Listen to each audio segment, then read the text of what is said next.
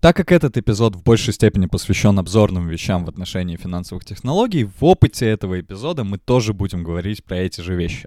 И то, что я постараюсь здесь дать, это такую обзорную идею по поводу того, что происходит на рынке финансовых технологий вообще глобально и в некоторых таких локальных точках, которые являются основными точками по финансовым технологиям.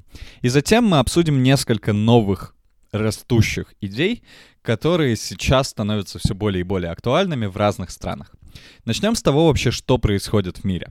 И классически финтех считался именно такими стартапами, которые являются новыми компаниями на рынке финансовых услуг и предоставляют какую-то альтернативу банкам либо каким-то другим традиционным компаниям, которые уже устоялись и работают там много-много лет. Почему это так происходило? Потому что в Европе и в США на наиболее активных финансовых рынках как раз-таки и происходило ровно то же самое. Там приходили финтех-стартапы, которые предлагали новые услуги закости... вместо закостенелых банков, и клиенты часто уходили к этим финтех-стартапам и начинали пользоваться их услугами вместо традиционных банков. В России у нас немножко другая история, где, в принципе, многие финтех предлагаются традиционными банками, которые стали такими большими технологическими компаниями, по сути, и предлагают новый тип финансовых услуг, который совсем не похож на то, что было традиционно. Ну и вот так, как раз-таки, если мы посмотрим на ви си-активность, venture capital активность, то есть активность венчур, а, венчурных фондов в стартапах, связанных с финансовыми технологиями, то по количеству сделок, количество сделок начинает стагнировать и даже немного падать. И если мы посмотрим на статистику, то во втором квартале две тысячи девятнадцатого года количество сделок опустилось на самое низкое значение с четвертого квартала две тысячи шестнадцатого года.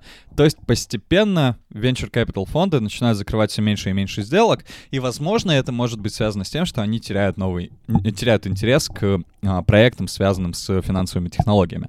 Но если мы посмотрим на объем привлеченного финансирования, то на самом деле это не всегда правда. И по объему привлеченного финансирования компаниями, наоборот, мы наблюдаем достаточно сильный рост.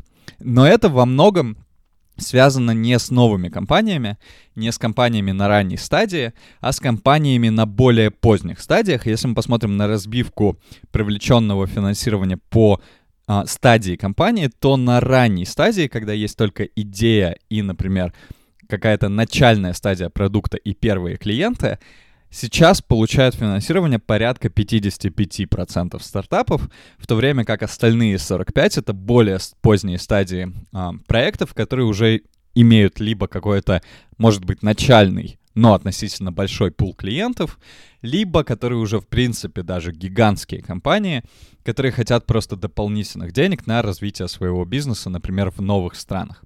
И это достаточно популярная история. Вот как раз-таки более поздние стадии растут все больше и больше, и в последние годы, в последние кварталы начинают достигать порядка даже двадцати иногда процентов, что, в принципе, относительно много по сравнению с тем, что происходило классически на рынках венчурного финансирования, потому что большинство venture capital а, фирм, они вкладывались именно в проекты на ранней стадии в надежде на то, что они вырастут через много-много лет. Но если как раз-таки посмотреть на разбивку по географии, то в последние годы наблюдается тенденция к тому, что азиатский рынок был достаточно активным, например, в две тысячи восемнадцатом году, но в две тысячи девятнадцатом году перестал быть актуальным. И вот как раз-таки в две тысячи восемнадцатом и две тысячи шестнадцатом годах очень много денег привлек а, один проект, который называется Ant Financial, который является материнской компанией для Алибабы, которая является одной из крупнейших e-commerce площадок в мире в целом, ну и в Китае в особенности, потому что они хотели выходить на новые рынки и привлекли дополнительных денег. Но если мы посмотрим на общую тенденцию этих фондов инвестировать в разные фирмы, то основная активность здесь происходит в Америке и в Европе, нежели в Азии, например, и в Китае, потому что, в принципе, там намного больше разных стран и разных точек, которые географически привлекают просто людей вести бизнес там и открывать стартапы там.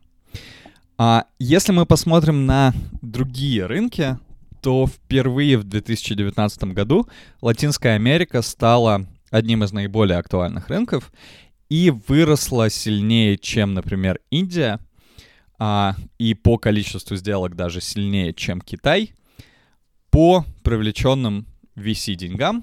То есть стартапы из Латинской Америки, особенно, например, из Аргентины, Бразилии и так далее, растут на самом деле активно, и много финтех-активности в последний год происходит именно там.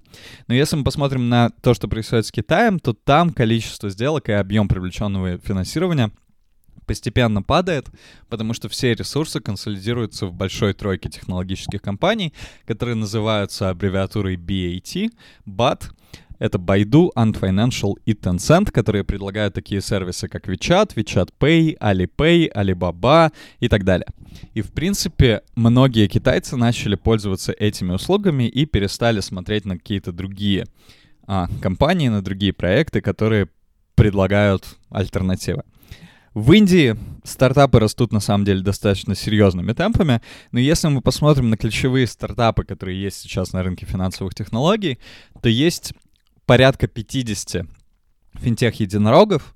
Единорог — это та компания, которая в своей оценке перешла больше, чем миллиард долларов.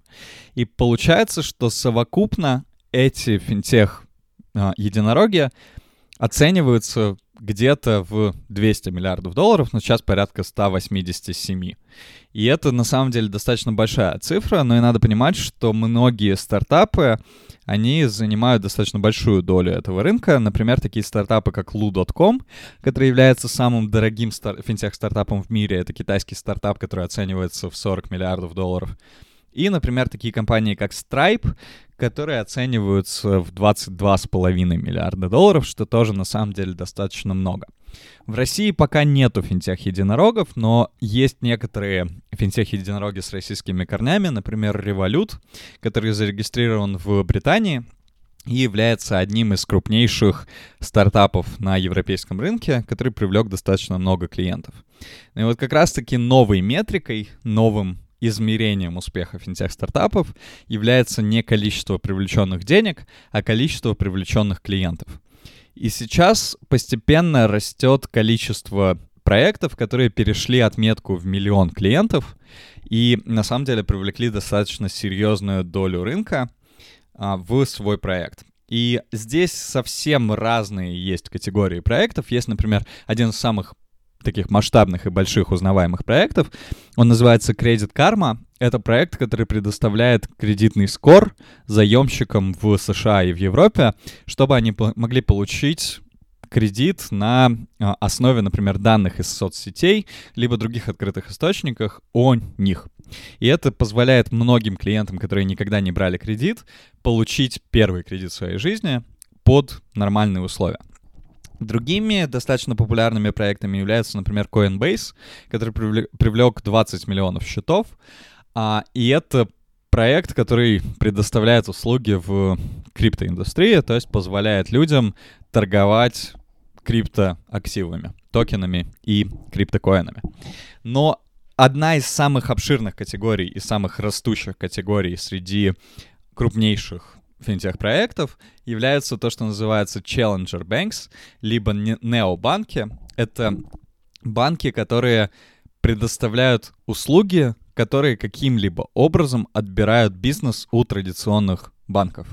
И таких стартапов есть а, достаточно много. Самые популярные из них — это как раз-таки Revolut, Nubank, эн двадцать шесть, Monzo, Starling и так далее, которые начинают из одной функции, как раньше, предоставлять весь спектр финансовых услуг и трансформируются в новый банк, который э, начинает вполне себе конкурировать с традиционными банками. И вот на самом деле Revolut ведет активную политику выхода на новые рынки и активно пытается зайти, например, на российский рынок, но пока это не настолько громко, не настолько успешно, потому что несколько раз переносился выход, и вот сейчас выход должен состояться в конце этого года, но пока еще перспективы этого не до конца известны, не до конца объяснены.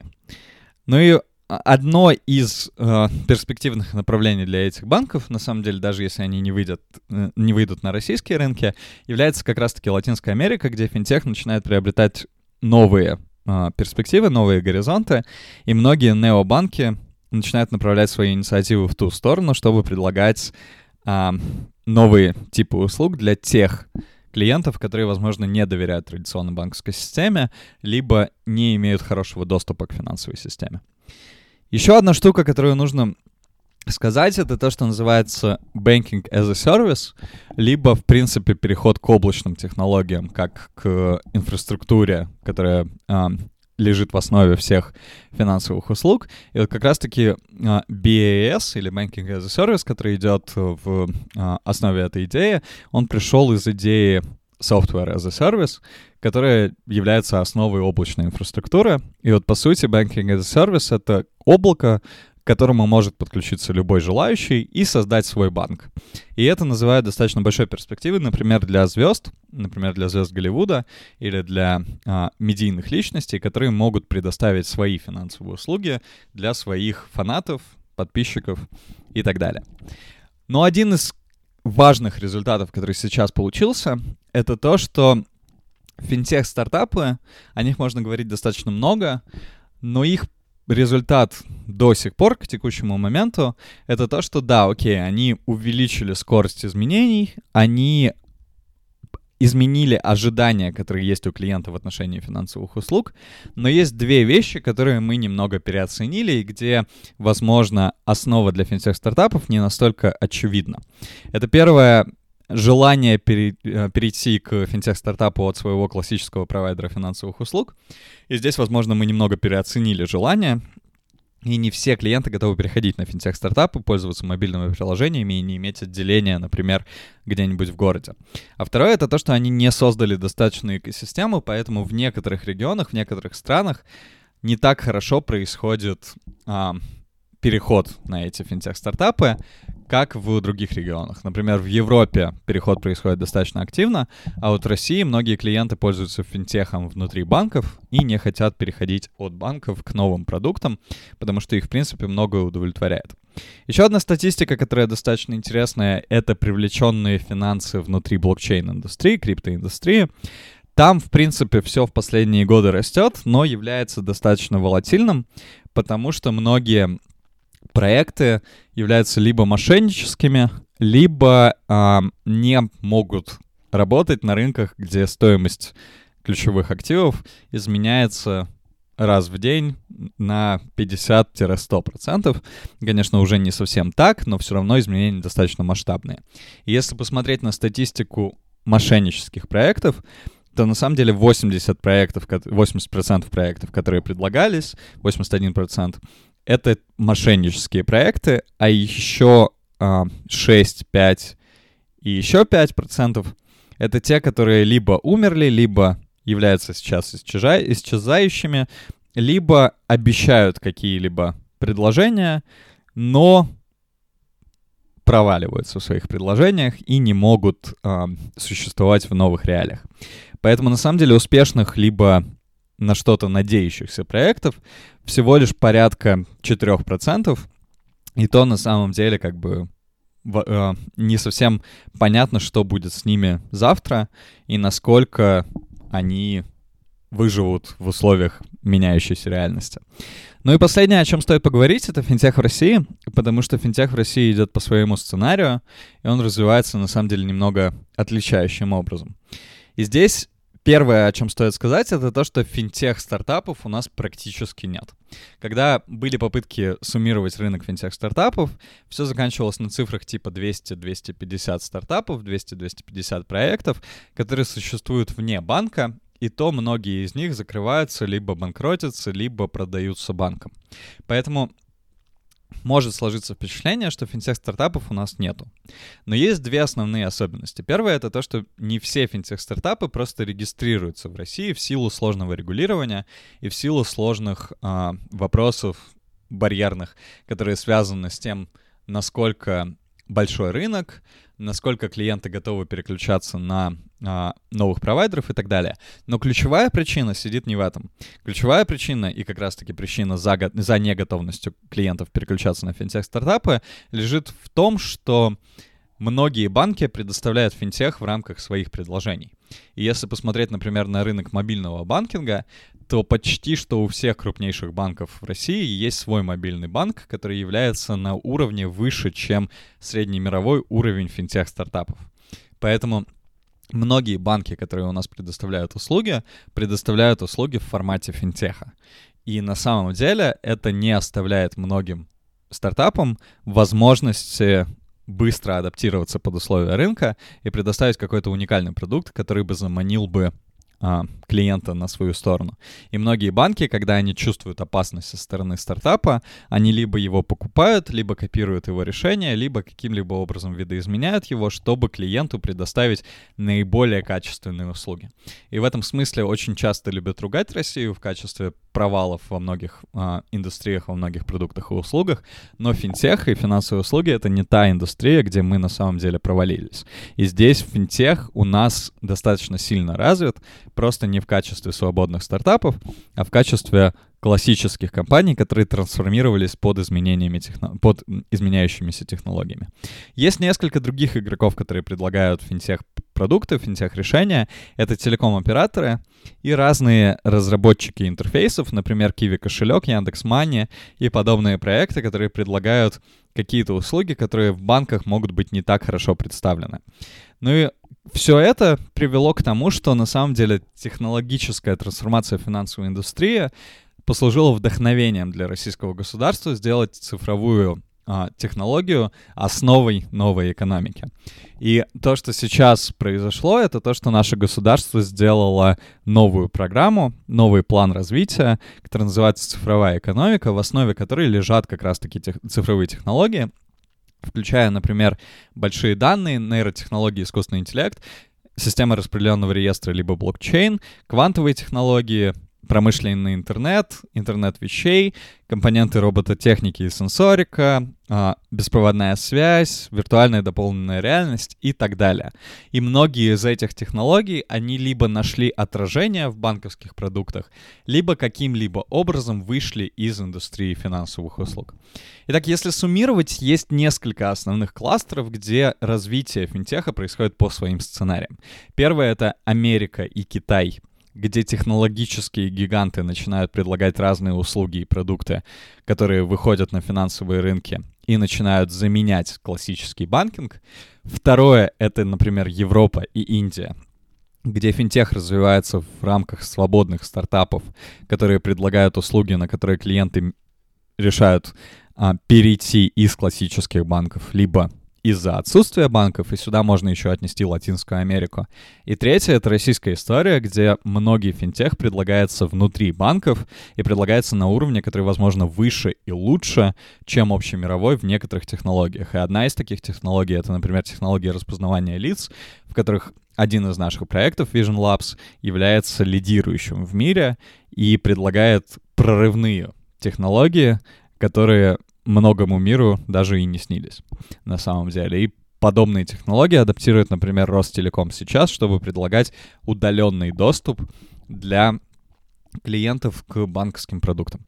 Поэтому на самом деле финтех развивается достаточно интересно. Мы будем подробнее говорить о разных локальных точках и локальных историях развития финтеха в рамках следующих эпизодов, когда мы будем подробнее говорить про потребителя, про банков, про государство и так далее. Но в общем и целом важно понимать, что эта индустрия растет достаточно масштабными темпами, и не во всем мире она растет одинаково. И нельзя забывать о том, что финтех — это история, которая идет из контекста общей цифровой экономики, поэтому финтех а, намного более интересная и такая разрывная история, нежели, возможно, некоторые другие индустрии. Ну и последнее, что хотелось бы отметить, это то, что, окей, мы сказали про то, что финтех, возможно, не добился успехов в тех вещах, которые мы назвали, в том, что он не создал экосистему, и то, что он не сделал так, что клиенты готовы перейти на их продукты. Но зато есть другой игрок, другая группа игроков. Это то, что называется технологическими гигантами, либо big tech компании. Это компании группы FAMGA и бат. FAMGA — это Facebook, Amazon, Microsoft, Google и Apple, которые вполне себе переманивают на свою сторону клиентов и являются новым конкурентом для традиционных финансовых игроков. Но об этом мы поговорим в следующих эпизодах в больших подробностях.